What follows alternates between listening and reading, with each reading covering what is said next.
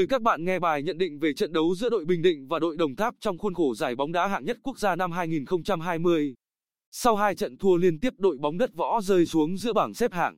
Tiếp Đồng Tháp ở lượt trận thứ năm vào chiều ngày ba mươi tháng sáu trên sân nhà là cơ hội để thầy trò huấn luyện viên Nguyễn Đức Thắng cải thiện thứ hạng, lấy lại niềm tin từ người hâm mộ. Chuẩn bị cho cuộc đón tiếp các cầu thủ Đồng Tháp, ngoài Hữu Định bị treo giò, huấn luyện viên Đức Thắng có thể không có sự phục vụ của một số cầu thủ quan trọng như Huỳnh Văn Thành, Nguyễn Văn Điều, Cao Văn Khánh vì chấn thương. Trong khi đó, tiền đạo Lê Hoàng Thiên cũng chỉ mới tập nhẹ trở lại, chưa sẵn sàng xung trận. Điều này buộc ban huấn luyện đội Bình Định phải tìm phương án chữa cháy, khỏa lấp những khoảng trống để tạo sự chắc chắn và hiệu quả trong lối chơi. Trong khi đó, sau khi phải xuống chơi ở giải hạng nhất, đội Đồng Tháp không còn được đầu tư mạnh để có thể đặt mục tiêu tranh suất trở lại V-League. Thay vào đó, mục tiêu hiện nay của đội bóng miền Tây Nam Bộ chỉ là trụ hạng. Vì vậy, ngoài đội trưởng Nguyễn Quý Sửu đang ở bên kia sườn dốc sự nghiệp, họ không có nhân tố nào quá nổi bật. Câu lạc bộ này còn đang rơi vào tình trạng khủng hoảng lực lượng, khi nhiều cầu thủ dính chấn thương.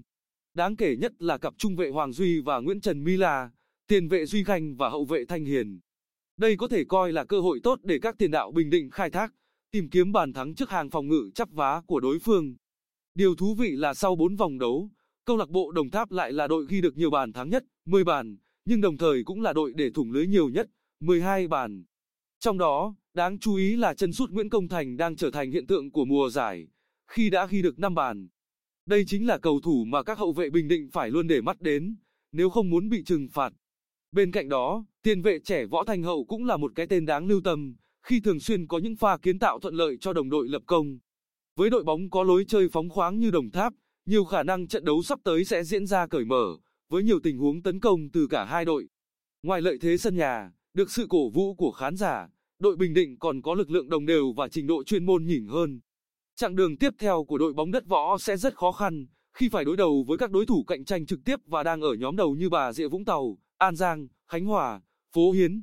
Do đó, Hữu Thắng và các đồng đội không được phép để mất điểm trước những đối thủ như Đồng Tháp.